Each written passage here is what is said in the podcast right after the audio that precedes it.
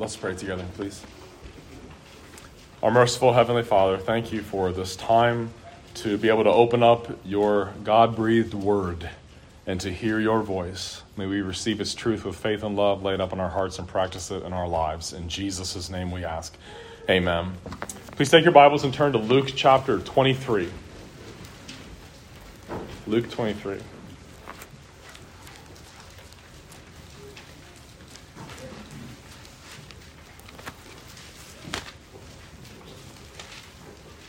Luke chapter 23, verses 1 through 12 is our scripture reading and sermon text for this morning. Luke 23, verses 1 through 12. This is God's word. Then the whole body of them got up and brought him before Pilate, and they began to accuse him, saying, "We found this man misleading our nation and forbidding to pay taxes to Caesar, and saying that he himself is Christ, a king." So Pilate asked him, saying, "Are you the king of the Jews?" And he answered him and said, "It is as you say." Then Pilate said to the chief priests and the crowds, "I find no guilt in this man." But they kept on insisting, saying, "He stirs up the people, teaching all over Judea, starting from Galilee, even as far as this place." When Pilate heard it, he asked whether the man was a Galilean. And when he learned that he belonged to Herod's jurisdiction, he sent him to Herod, who himself was also in Jerusalem at the time. Now Herod was very glad when he saw Jesus, for he had wanted to see him for a long time, because he had been hearing about him and was hoping to see some sign performed by him. And he questioned him at some length, but he answered him nothing. And the chief priests and the scribes were standing there, accusing him vehemently. And Herod, with his soldiers, after treating him with contempt and mocking him, dressed him in a gorgeous robe, and sent him back to Pilate. Now Herod and Pilate became friends with one another that very day, for before they had been enemies with each other. May God bless the reading of his holy word. This morning I want to do four things. I want to talk about, first, the character of Satan's disciples, and then we'll look at the very clear division in our passage, Jesus before Pilate, and then Jesus before Herod, and then I want to make some applications of this great passage to us. First, the character of Satan's disciples. Every human being on earth, including everyone in this room, has a certain character to them.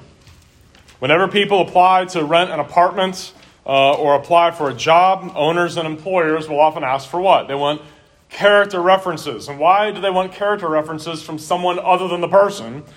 Because the scripture says in Proverbs 27:21, a man is valued by what others say of him. What is a person's character? What are they like? Do they have integrity? Do they keep their word? Are their promises worth anything? Do they blame others when they sin or do wrong or mess up? Or do they take responsibility for themselves? Will they do the right thing even if it costs them something? Will they do the right thing if it costs them money? Will they tell the truth when it's hard to do so? Will they stand for what is righteous and true, even if they have to stand alone? Or even if everybody in their life that they thought was on their side turns on them, will they still stand for what is true and right? Is their commitment to righteousness and truth steadfast and unwavering, or can they easily be led astray? Is their love for God based on how well things are going in their life today, or do they love God even when the dark providences happen and when heartache comes into their life? Has this person's character ever really been tested by any trials in their life? Or has everything been pretty smooth so far? You see, anyone can appear to be godly. Anyone can appear to be strong. They can appear to have integrity until they're tested. In Proverbs 24:10, the scripture says, "If you faint in the day of adversity, your strength is small." Now, you can look strong until the day of adversity, and no one will know it. But when the day of adversity happens and you fail, you faint in that day, then it's known that your strength was weak. One of the most important and often neglected concepts of Scripture that we have to bear in mind is this. Please hear me. If you're a note taker, write this little phrase down. We become like what we worship. We become like what we worship. We take on the attributes of what we worship. When the people of Israel came out of Egypt, And Moses was on Mount Sinai for 40 days and 40 nights. The people demanded that Aaron make them a golden calf, a cow, to worship. And for the rest of Israel's history, and all the way through even to the apostolic proclamation. Remember, Stephen, in his one long sermon in Acts chapter 7, says to his hearers, "You stiff-necked people." God calls his people, his rebellious people, stiff-necked. And that term is used over and over in the Old Testament. It means stubborn, stiff-necked, unable to be led anywhere. A stiff-necked cow is a cow that won't follow you. And you can tie a rope around a cow's neck and you can try your best to pull it. But if it is stiff-necked, it's not going to go anywhere. If it's stiff-necked, it's not going to follow you. God gave Israel the attribute of a worthless cow for the rest of its history, because they became like what they worshiped. And the same is true with every person in this room and everybody that you know. What are we like? It's really easy. We're like whatever we worship. Whatever's most important to us, that's what we become like. Listen to God's word, Psalm 115, verse 3. "But our God is in heaven. He does whatever he pleases. Their idols are silver and gold, the work of men's hands. They have mouths, but they do not speak. Eyes they have, but they do not see. They have ears, but they do not hear. Noses they have, but they do not smell. They have hands, but they do not handle. Feet they have, but they do not walk. Nor do they mutter through their throats. Those who make them are like them. So is everyone who trusts in them." Those who serve idols, whatever form those idols take, are blind, deaf, and dumb, unable to move or be moved. Biblically speaking, in the world, the contrast is always this, between worshipers of Christ and worshipers of demons. Did you know that in Scripture? If you don't know Christ, you're a worshiper of Satan. You're a worshiper of demons. 1 Corinthians 10, verse 12, "Rather the things which the Gentiles sacrifice, they sacrifice to demons and not to God. And I don't want you to have fellowship with demons." Now, no Gentile is going to admit, yeah, we're demon worshipers. No evolutionist would ever admit that they worship demons, and they would scoff at the very thought. We don't even believe that they exist. You see, the majority of Satan's disciples, they don't know that they're Satan's disciples. They don't know that they're his disciples. Those who are in opposition to Christ, in opposition to the gospel, to the sovereign God's right to rule his universe, those who are opposed to that, we're told in Scripture, they're the captives of Satan, whether they know it or not. Scripture calls upon the servants of the Lord to engage in this, in 2 Timothy 2:25, in humility, correcting those who are in opposition. In opposition to what? To the truth, to the gospel, to God's word, to righteousness. Correcting those who are in opposition, if God will perhaps grant them repentance so that they may know the truth and that they may come to their senses and escape the snare of the devil, having been taken captive by him to do his will. In this passage before us here, there are a lot of Satan's captives doing his will, doing the devil's will. And boy, do all of them have the attributes of Satan. All of them have the attributes of their father, the devil. They have the attributes of what they worship. You know what that main attribute is? Lying. These people are liars. Satan is a liar. We are perhaps the most like Satan when we lie. Think of how simple God's word is on this subject. I love the beautiful simplicity of God's word. God made Adam. He made a beautiful paradise, made a very good world, pronounces it very good over and over and over again. He makes man in the garden, gives him one command, Genesis 2:16. "Of every tree of the garden you may freely eat, but of the tree of the knowledge of good and evil you shall not eat, for on the day you eat of it you will surely die." Think of how simple that is. Adam, don't eat from that tree. If you do, you're going to die. You will surely die. And what does Satan say to Eve? You will not surely die. He lied to her. Lied to her. Lying is so contrary to the character of God that we're told in the New Testament that on the day of judgment, Revelation 21:8, all liars shall have their part in the lake which burns with fire. In the passage before us, we have servants of Satan showing their true colors and all of their devilish pomp. Everyone takes on the attributes of what they worship. We take on the attributes of what we worship. All of us do it. If a person is comfortable lying, perhaps it's because they serve their father, the devil, the father of lies, and his will they want to do when it serves their purpose. Very often the most loyal servants of Satan feign to be Christians or religious. But when controversies like the one before us in this passage, where issues of ultimate truth come into the foreground, all of a sudden their true attributes will come out and be on full display. They will lie, they will cheat, steal, kill, whatever it takes to protect their idol, they'll do it. And that's exactly what we have here in our passage. So that's the character of Satan's disciples. They take on the attributes of their father, the devil, and are liars. So let's walk through the passage. Look at verse 1 there. Here's Jesus before Pilate, verses 1 through 7, the first block of text there. Then the whole body of them got up and brought him before Pilate. Okay, stop there. Now, who is the whole body here? This means the whole Sanhedrin.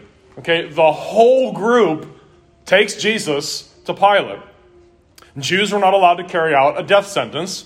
And the amount of literature that I found this past week talking about Pilate was pretty extensive, and the reports about the kind of man he was are actually fairly conflicting. There are some that describe him in very dark terms as inflexible, merciless, cruel, while others see him as practically a saint. But we can see clearly from the Gospels that Pilate was not overly delicate in the way he handled the Jews that he ruled over. It seems clear that he somewhat enjoyed belittling them, and he enjoyed mocking them, and he enjoyed mocking their religion.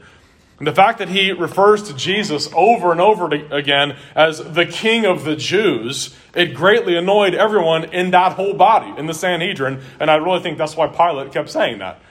Seeing how much it bothered them is, I think, what made Pilate also put it on top of his cross in 3 languages.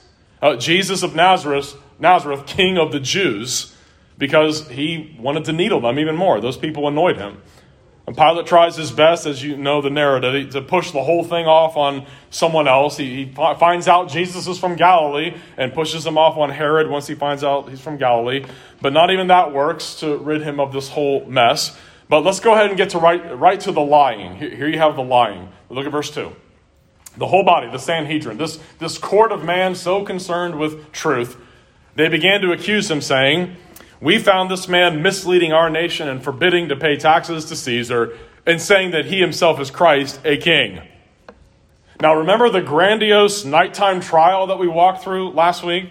What exactly was it that Jesus had done that caused the high priest to stand up and tear his robes in that pious display of love for God? He has spoken blasphemy, supposedly, right? Blasphemy.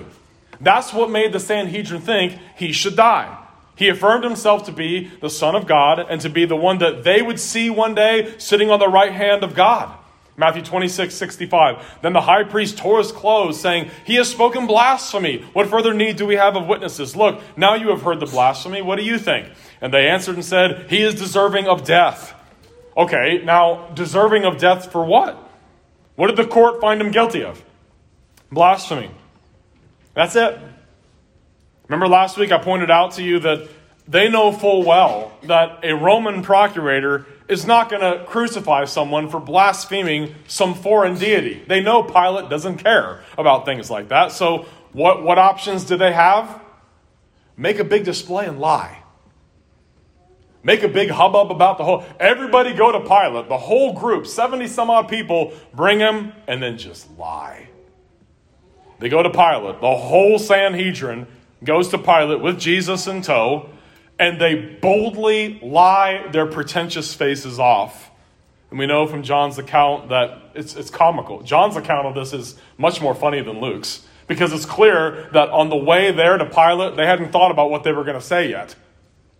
Listen to John's account, John 18:29. Pilate then went out to them and said, "What accusation do you bring against this man?" And they answered and said to him, "If he were not an evildoer, we would not have delivered him up to you." You can just see Pilate like, are you serious? You guys don't actually have something specific to tell me?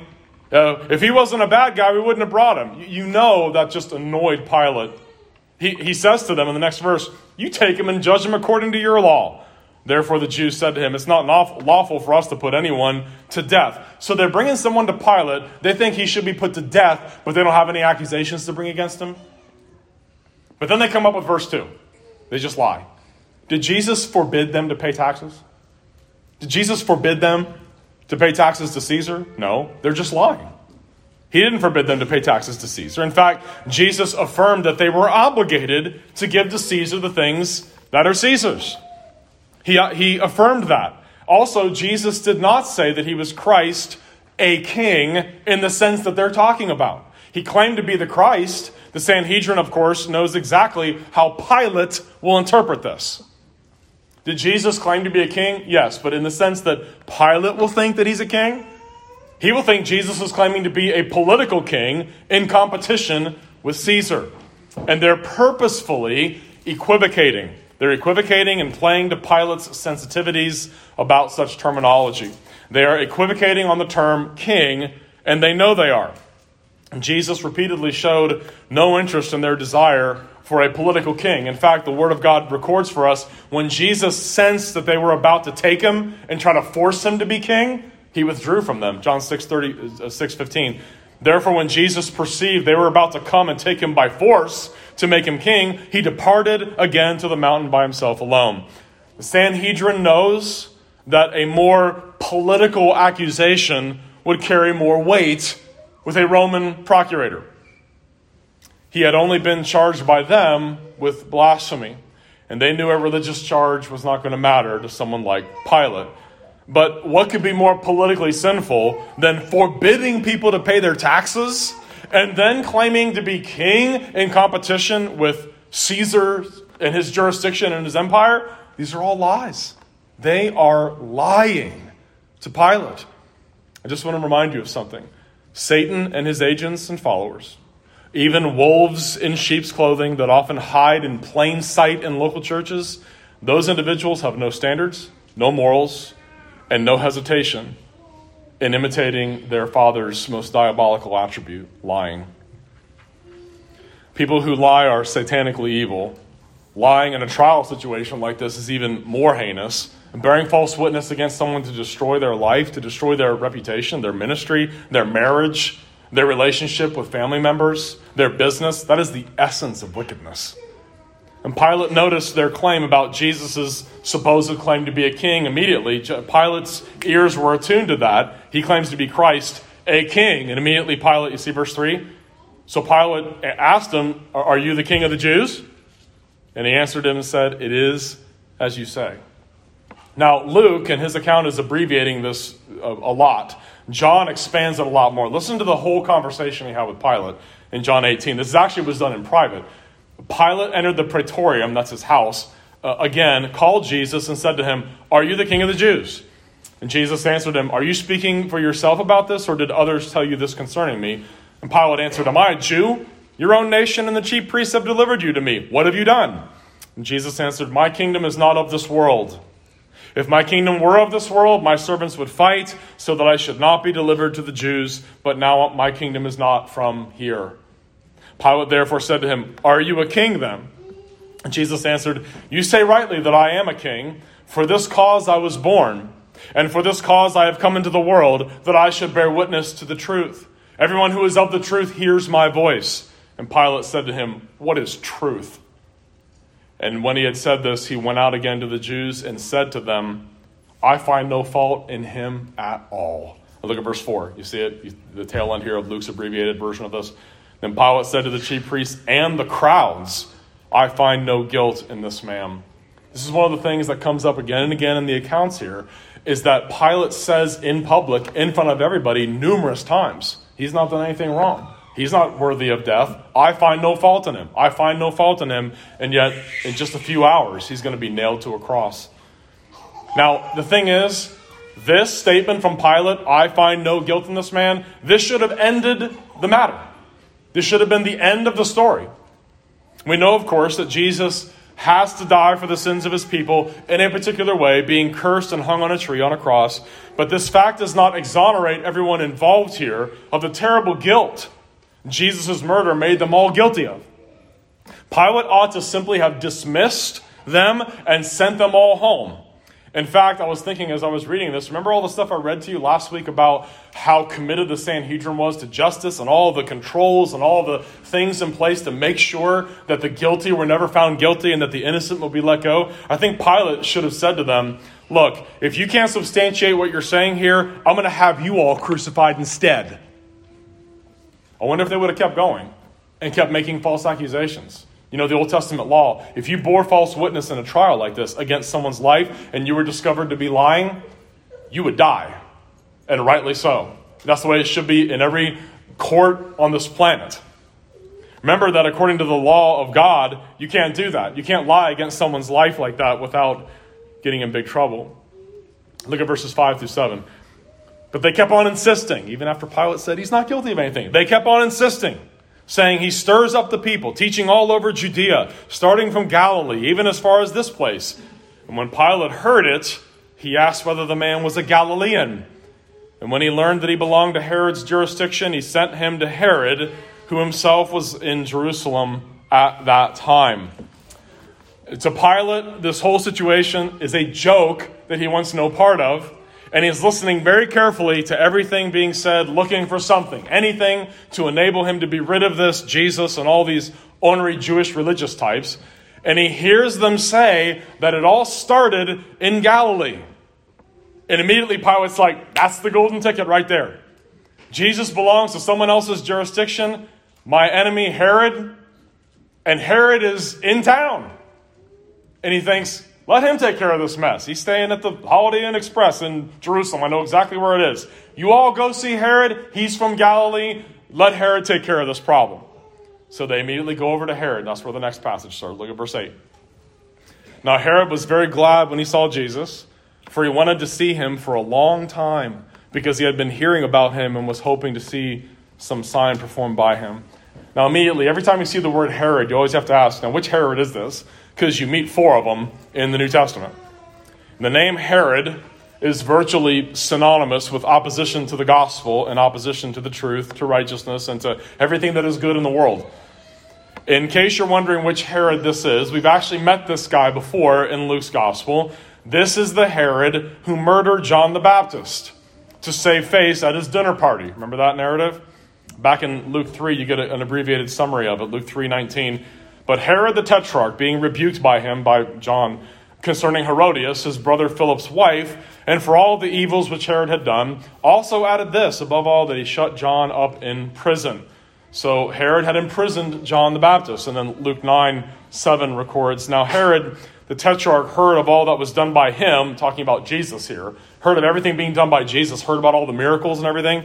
And he was perplexed because it was said by some that John had risen from the dead, and by some that Elijah had appeared, and by others that one of the old prophets had risen again. And Herod said, John I have beheaded, but who is this of whom I hear such things? So he sought to hear him, sought to see him, wanted to see Jesus. Herod really wanted to see Jesus. And we're told in verse 8 exactly why. You see verse 8? Herod was hoping to see some sign performed by him. And there can be no doubt it would have been impressive, it would have been spectacular to see the miracles that Jesus did. Many commentators, historians of this time point out it's as if miracles were gushing out of him everywhere he went. It was said by historians that he rid the entire area of disease. Leprosy, deafness, blindness, paralysis was gone.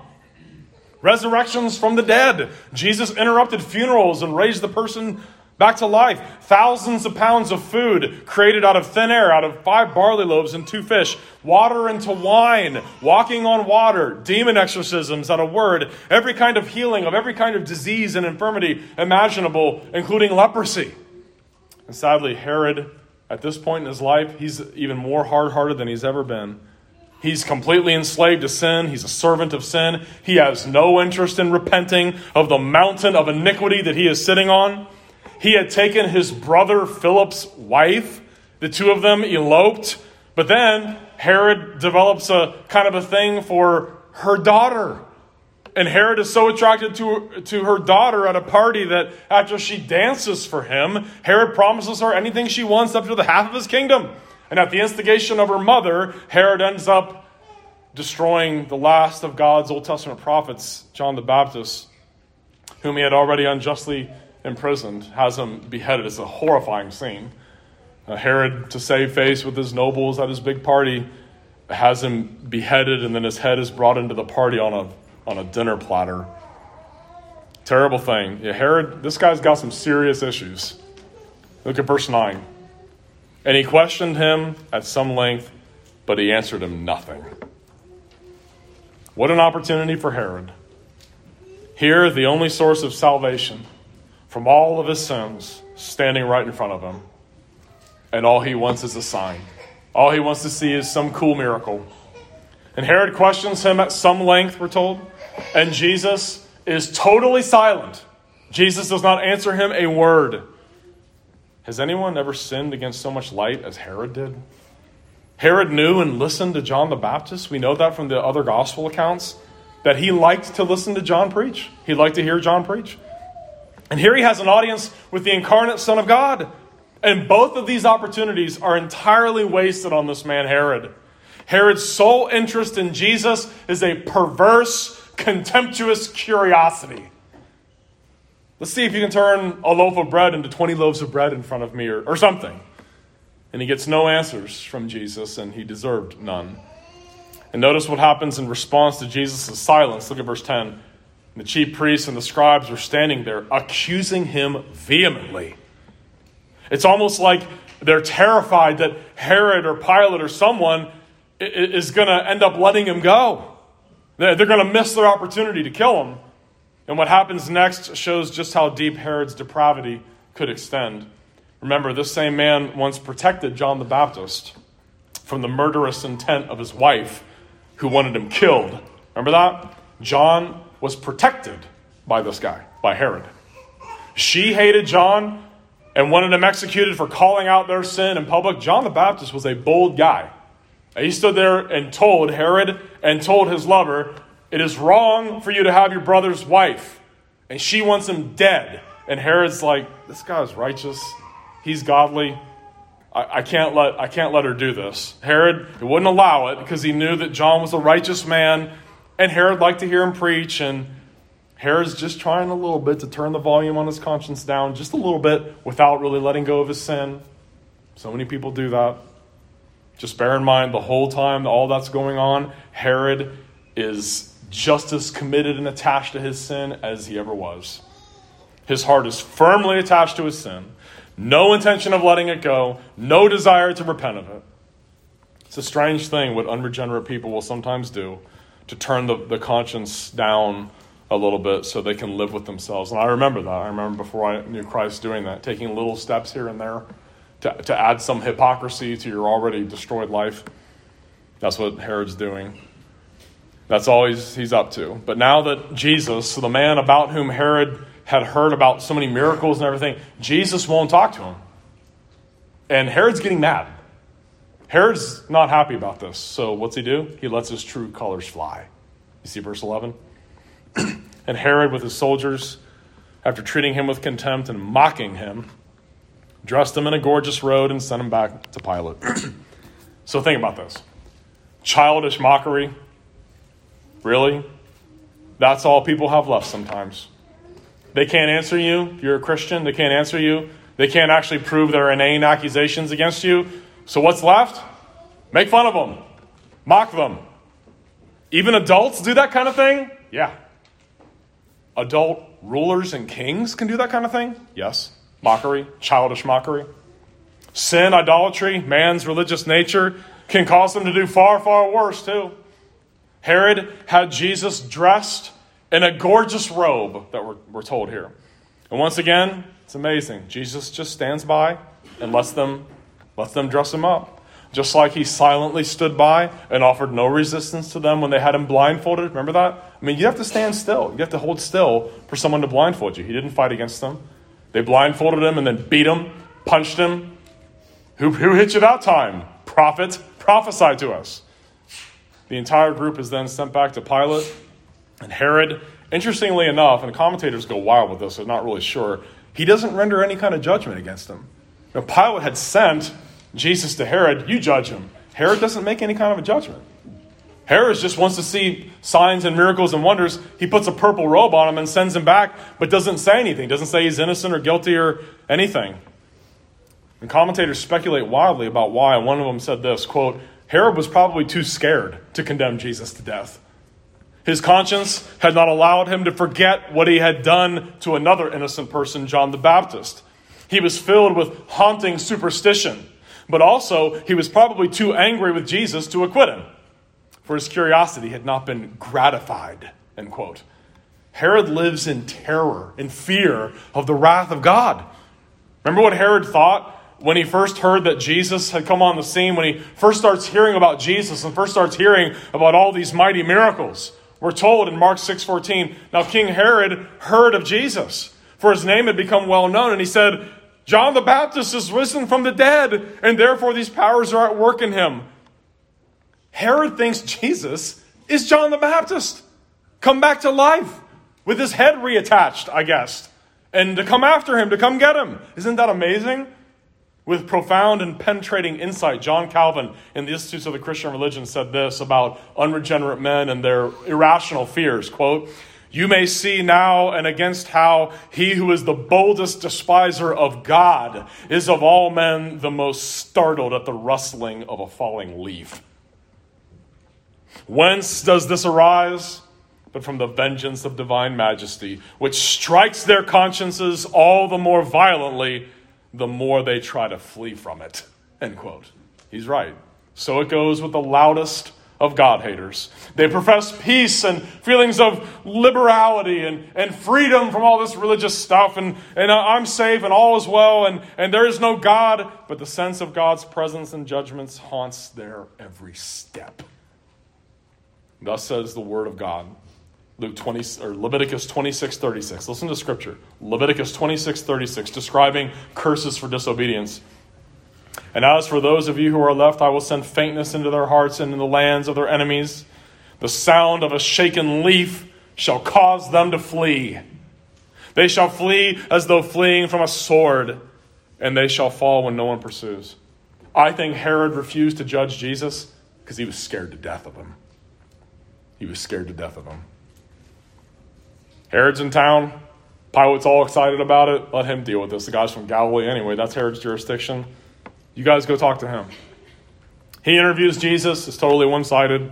Jesus does not say a word. I love his response to Herod. Doesn't say a word to him.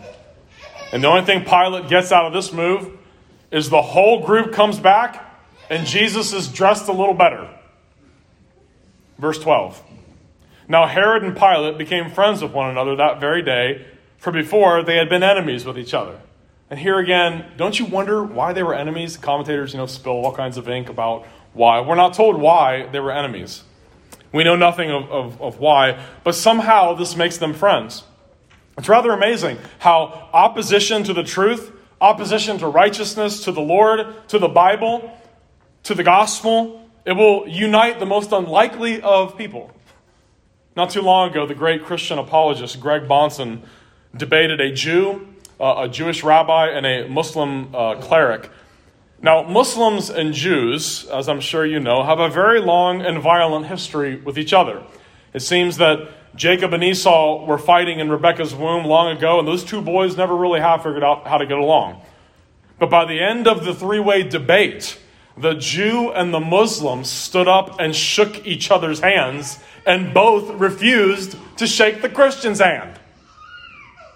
Only opposition to Christ and to Christ's followers could actually unite a Jew with a Muslim. Isn't that amazing? So Pilate and Herod, they were enemies, but something about the situation makes them friends. We can both, as friends, oppose Christ. And the last thing I want to share with you is some applications. This passage is filled with application for us today. A few points of application. The first is that Satan's agents and their followers, and his followers, they lie a lot. Satan's agents, his followers, lie a lot. Lie a lot against Christ's followers. They lie a lot against Christian ministers, against God's word, against Christ's churches. The group of Jews who ought to have been the most committed to the truth, the court, the Sanhedrin, they were acting in their very roles as the protectors of right and the punishers of wrong, they lied. They lied boldly, repeatedly, clearly. They took on the attributes of the one that they had unknowingly been serving all along, Satan, the father of lies. Remember these people, these Jewish leaders? Jesus told them to their face, you are of your father, the devil. and his will you want to do. And that's why you don't believe what I say. And that's why you want to kill me. When Satan's ministers and his agents cannot stop the work of God, they will very often resort to simple lies. When all else fails, just lie. Make stuff up. When you can't defend your position, just lie about your opponents. Just attack the character of your opponents. You know who else experienced that a lot? David did. Psalm 35:11. Malicious witnesses rise up. They ask me of things that I do not know. Remember Elijah? Elijah was a very godly man, a great prophet in Israel. He was a man of integrity who never had anything but God's glory and Israel's good in mind. And how does the wicked, murderous, idolatrous King Ahab describe him? As the troubler of Israel. The troubler of Israel. Who was really the troubler of Israel? That would be Ahab. Ahab established Baal worship and caused the damnation of untold thousands of Israelites. Oh, but Elijah, the one calling for repentance, the one calling for the true worship of God, you're a troubler of Israel. Jeremiah, great prophet of God. He was lied about by his enemies constantly, who wanted him killed. Jeremiah 38:4, therefore the princes said to the king, please let this man be put to death, for thus he weakens the hands of the men of war who remain in the city, and all the hands of all the people, by speaking such words to them. For this man does not seek the welfare of this people, but their harm. That's the opposite of the truth. What was Jeremiah seeking? The good of the people, the welfare of the people. And Jeremiah's enemies were seeking the harm of the people.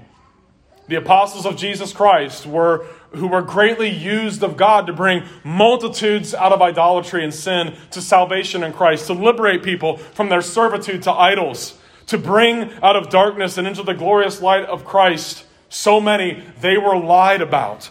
They were lied about everywhere they went, slandered everywhere they went. Acts 17:6, when they did not find them, they began dragging Jason and some brethren before the city authorities, shouting, these men who have turned the world upside down have come here also. What were the apostles of Christ out doing in the Great Commission? They were turning it right side back up. They were liberating people from sin, establishing truth in the place of lies. But it was said of them, these guys are upsetting the world. They're turning the world upside down. Acts 24:5. About the Apostle Paul, he said, I love this. We have found this man a real pest, and a fellow who stirs up dissension among all the Jews throughout the world, and a ringleader of the sect of the Nazarenes. Really, a real pest? Well, he's only a pest to the enemies of God. You will be a pest to the enemies of God, the enemies of truth, the enemies of righteousness, the enemies of salvation. You see, biblically speaking, as Christians, if you are a Christian, if you really are a Christian and are an outspoken Christian, not a secret agent Christian, but someone that is known to be a Christian, you cannot engender a neutral response from people. A Christian who never finds themselves in conflict with anyone when it comes to truth, righteousness, and Jesus is either a coward or not a Christian at all. Paul says that true Christians always have, I love the illustration because it's so vivid, you will always have a certain smell about you. You will smell a certain way to people. 2 Corinthians 2:15, for we are to God the fragrance of Christ among those who are being saved and among those who are perishing. To the one we are the aroma of death leading to death. Have you ever smelled death up close? It's a horrifying smell. But that's what we are. To those who are perishing, you will stink like death to them. And to the other, the aroma of life leading to life. So I ask, what aroma do you put forth? It depends entirely on who's sniffing. People often will see you as a real pest, as a very stinky person, a person who smells like death, or they'll love you and see you as a huge blessing to them and to the world. You see, we can't be somewhere in the middle. We can't be somewhere in the middle, dear congregation. Jesus was lied about, falsely accused constantly. They said he was a glutton, a drunkard, a Samaritan, a devil. When Jesus did miracles and cast out demons, his enemies were reduced to claiming that he did that by the power of Satan. Jesus is here in our text being flat out lied about. They claimed that Jesus forbid them to pay taxes. They claimed that Jesus said he was Christ, a political king. He did not, in the sense that they're implying, was a king. He didn't say he was a king in that sense, wanting to overthrow Roman rule or anything like that. They are liars imitating the attributes of their father in hell. Jesus warned his followers that they could be accused, and they would be accused of the very same things. Listen closely to God's word. Matthew 10:25. Jesus said, "It is enough for a disciple that he be like his teacher, and a servant like his master. If they have called the master of the house Beelzebub, how much more will they call those of his household?" People will think that you are a devil, that you're a horrible person, you're intolerant, you're a bigot. Really? Because you tell the truth? Yes, indeed. I just want to, in closing, warn you, nothing is off limits for Christ's enemies to claim for Christ's disciples. No matter how innocent you might be, that will not protect you from horrific levels of lying, hatred, mockery, misrepresentations, even murder. You could be utterly blameless, and you will still have to deal at times with things like that. When it happens, I want to encourage you. When you're lied about, when you're slandered, when your good is spoken of as evil, when that happens, bear it patiently and don't fire back, because their judgment will come sooner or later. Be still, trust in God, let God deal with them. He'll deal with them far better than you and I ever could. Psalm 37:7 says, "Rest in the Lord and wait patiently for him. Do not fret because of the man who brings wicked schemes to pass." If our dear Lord dealt with this kind of reckless hate, we, his disciples, can expect nothing less, if we really are his disciples. What is glorious and wonderful to know is that God will deal with them all in this life or the next. And next week, we're going to see Pilate try very hard to release Jesus, but all will take place according to God's predetermined plan, what he destined to occur. As the early church gathered after the resurrection of Christ, and they prayed so earnestly together, in Acts 4:24-28, listen to this prayer. Listen to this prayer and ask yourself, do you know Christians that pray like this very often anymore? They said, "Lord, you are God, who made heaven and earth and the sea and all that is in them, who by the mouth of your servant David have said, 'Why did the nations rage and the people plot vain things? The kings of the earth took their stand, and the rulers were gathered together against the Lord and against his Christ. For truly against your holy servant Jesus, whom you anointed, both Herod and Pontius Pilate, with the Gentiles and the people of Israel, were gathered together to do whatever your hand and your purpose predestined to occur.'" Really, the greatest evil in the history of mankind, the murder of the Son of God, was predestined by God to occur? Yes, indeed. They did exactly what God had determined would be done. And bless his holy name, that what God determined to be done was done, was finished there at the cross, as Jesus uttered his last words before he died and gave up his spirit. It is finished. Isn't it glorious to know? That's why we can have assurance. That's the reason we can know we have eternal life. It is finished. Let's pray. Gracious Lord and God, we thank you for this great passage, for all that we have gained from it, and your word is infinite, it's glorious, and there's always so much more if we look carefully, if we study it carefully and slowly and dig into the details. And we are such a blessed people to be able to hear the gospel, to be able to hear about Jesus and what he did to save sinners from their sins. Help us not to be afraid when we're slandered, when our good is spoken of as evil, when we're lied about, as Jesus said we would be. But help us to remember, blessed are you when they revile you and exclude you, and cast out your name as evil for my sake, for your reward will indeed be great. We pray this in Jesus' name. Amen.